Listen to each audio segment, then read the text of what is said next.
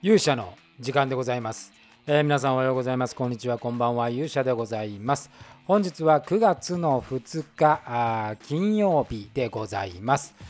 えー、魔界が始まりました、えー、9月の魔界のねリハーサルが始まりまして、えー、昨夜あ全体のリハーサル。そして今日、えー、今日からねアクションの制作ということが、えー、始まってま、えー、いりました。ということでまあ今日からですね、まあ、2週間にわたり、えー、まあ、ほぼほぼ魔界の習慣になりますので、えー、このポッドキャストも魔界中心にお送りすることになると思いますけれども、まあ、そもそもこれを聞いていただいている方はほとんど魔界ファンだと思いますので、えー、しっかりと魔界の状態をね伝えていきたいと思います。それでは皆さんしばしお耳を拝借いたします。ということでございましてですね、えー、9月の1日の木曜日から全体リハーサルということでスタートをしました、まあ、この2日間ね、まあ、実は今日もそうだったんですけれども東京都内はまあとにかくゲリラ豪雨のような、ね、豪雨があの襲われて、え昨日もですね出かける際ちょうど夕方のえー、時間にね、えー、ちょうど6時ぐらいに出かけたんですけれどもめちゃめちゃ豪雨で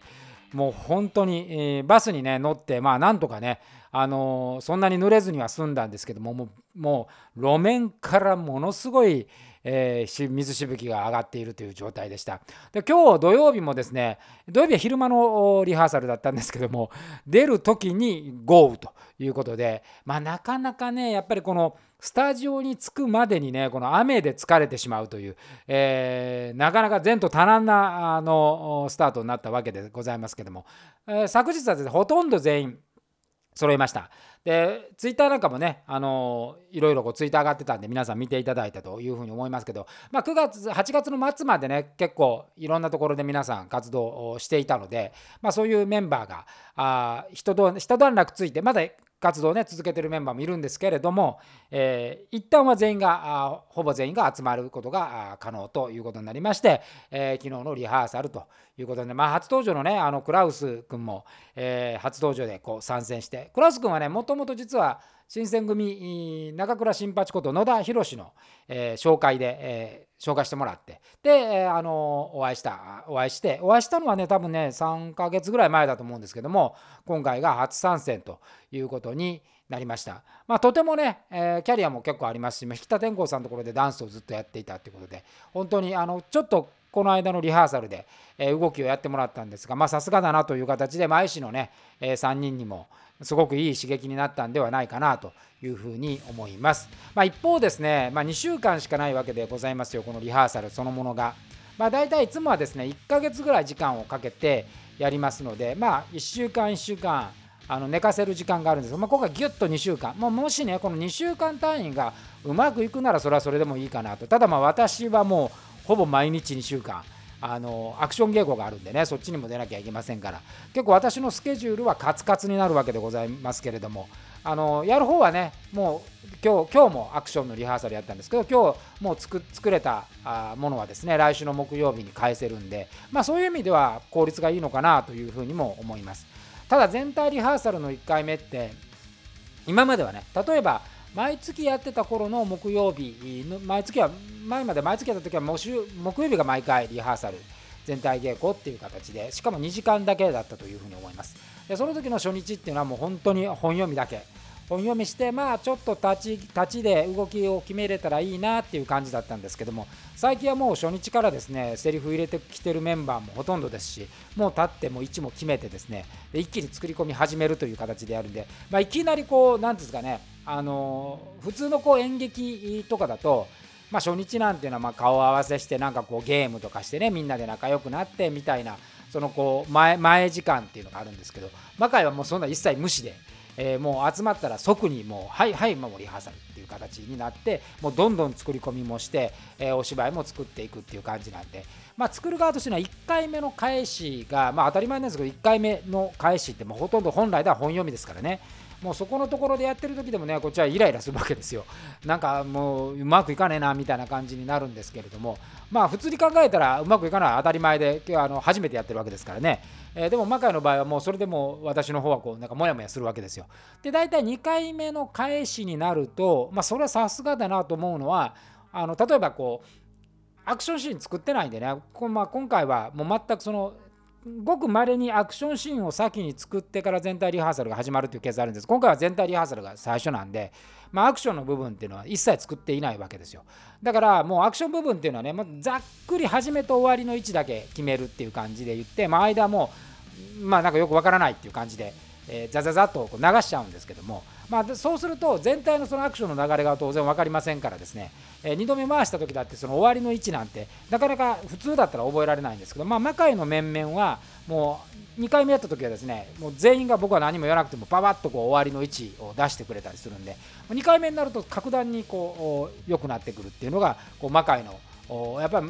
ね伊達に70回やってないなというところは感じるわけでございます。まあ一方ですね今魔界がこう進んでいく方向性っていうのは、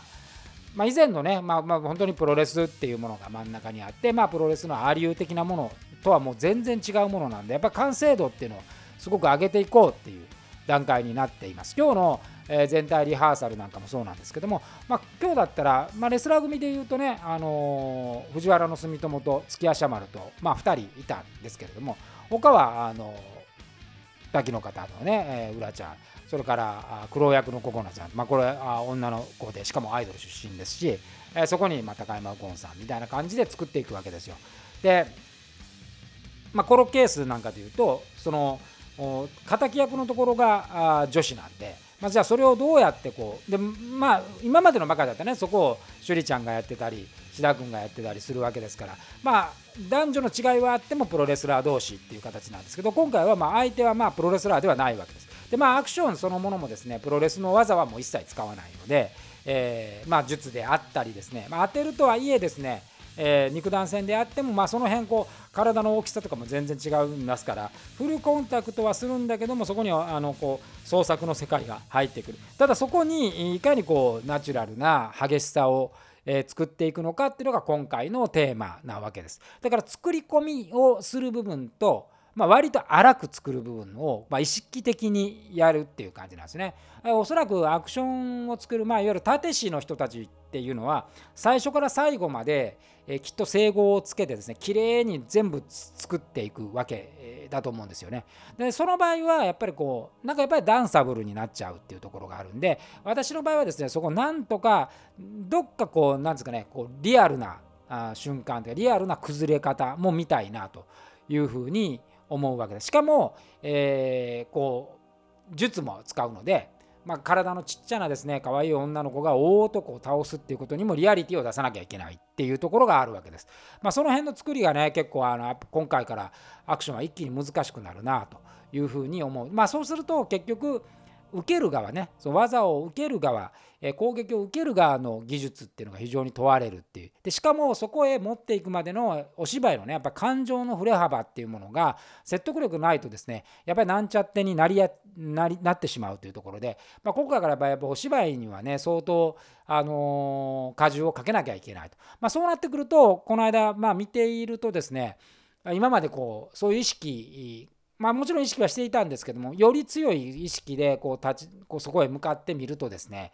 まだまだやっぱりこう技術的に足りない部分っていうのがものすごくあるなというふうに思いました。まあ、それはねあの悪いということではなくて、まあ、そこにか、まあ、やっぱり伸びしろがあるし、えー、必要な才能があ、まあ、そこに見えてるわけですからその必要な才能を取りに行くっていうこともあれば育てるっていうそういう側面もあります。でまあ今今日はねあのそのアクションリハーサルだったんですけども、えー、前回から参加のね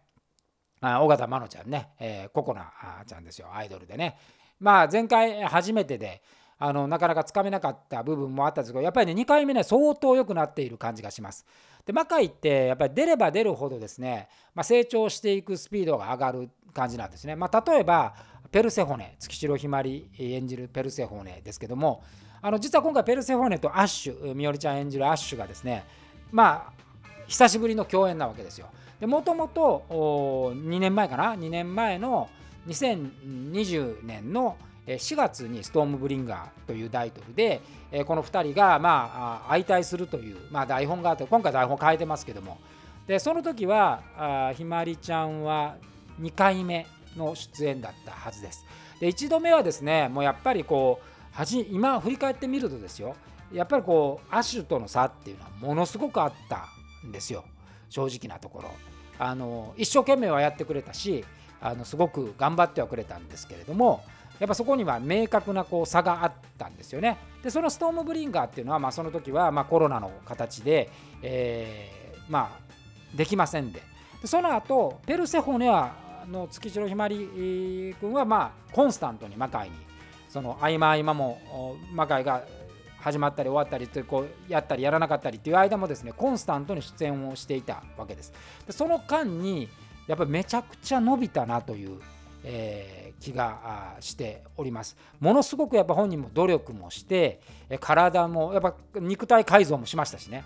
でこうそうなってくるとやっぱ勘も良くなってくるわけで、えー、前回あの真田正幸こと上村君がね、えー、見に来た時に一番良かったのはあペルセホネだっていうこともありましたからだから実際にこう、えーと、昨日この2人がねペルセホネとあのアッシュの2人がこう面体をするというシーンがあったわけですけれども、まあ、非常に良かったですよ。あのなんなら少しペルセホネが押してる感じがあって、えー、それがまたねあのアッシュのこうハートに火をつけるみたいなところがあってこれはね本当にあの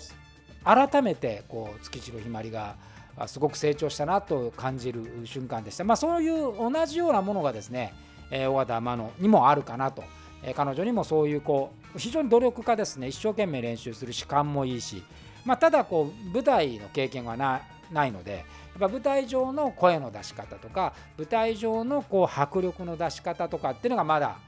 まだアイドルなんですよ。そこをこう一歩超えるともっと迫力出てくるし、まあ、そこに対して自分が何か研究しようっていうことをやると。やっぱ研究ってすごく大事で前ね一回こうひまりちゃんと話した時にもうめちゃめちゃアニメ見てめちゃめちゃ研究してるって言ってましたからね。やっぱその自分の役をこう深めるためにこうインプットをいろんなところから持ってくるっていう、まあ、この努力はめちゃくちゃ必要なんですよね。それがこうキャラクターを育てると。だから私はあんまりこうこのキャラクターこうしてこうやってこういうふうにっていうことは、まあ、極力言わないわけですよ。もう魔界って一人の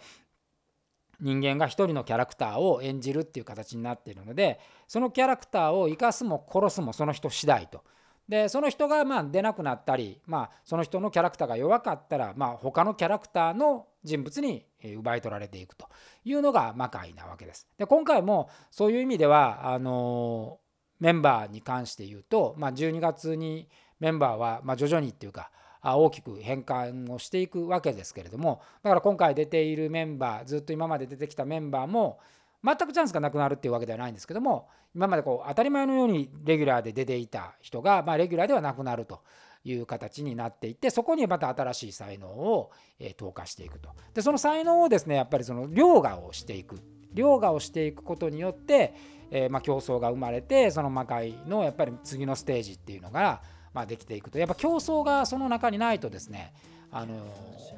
レベルがねやっぱ上がっていかないというふうに思うわけですよ。でその競争ってば別に何て言うんですかね本来その競争すべきものというのはいかにこう見に来た人に対して、えー、インパクトを与えて新しい体験をするかっていうことに対して競争したい。でまあ他のそのコンテンツっていうものも、まあ、競争対象。まあ正直言うと今のこのコロナ禍前もちょっとお話をしましたけどコロナ禍においてはショーエンターテインメントというのは全般的にもう沈み込んでいるわけでそういう意味では競争相手じゃないですよね。もう全全員が協力をしながら、えー、レベルを上げて今もう供給が肩になっているものの需要を上げていくっていうことを全員が協力してやるということが必要なところですと。だから一回一回その才能をいろんなところで、え、使っていって、え、その適切なね適正な場所で輝いてくれればいいなと。だから例えば魔界ではまらなかったからって言って他でダメってことで他で、え、輝く人もいるだろうし他ではいいポジションが取れてなかった人がですね魔界に来ればですねえいいポジションを得ることもできるというこういうふうに考えてそういうことまで考えてまあ小エンターテインメントビジネスっていうのはね考えていかないとこれからちょっと厳しくなっていくというふうに思っている次第でございます。まあ、ということでね、まあ、この2日間、まあ、今日アクション稽古はあの普段通りというか、まあ、結構時間もあったんですけどお芝居のところまで作れてあのまずは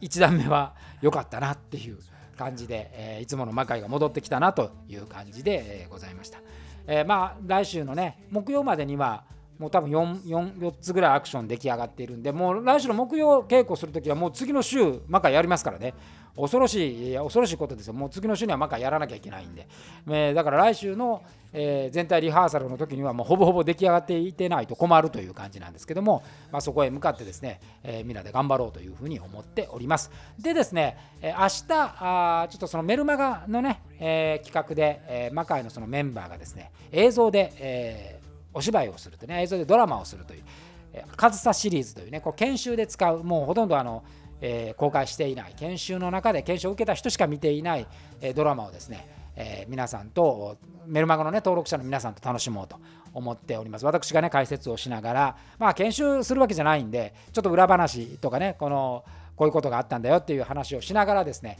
えー、見ていただこうというふうに思っております。これシリーズなんでね、ちょっと面白かったらその日、ちょっと多めにやるかもしれませんけれども、ぜひ皆さんに見ていただきたい。えー、メルマガも登録していただきたいですし、魔界を広めてもいただきたいというふうに思っております。ということで本日の勇者の時間はこの辺りで。それでは皆さん、また次回お会いしましょう。さようなら。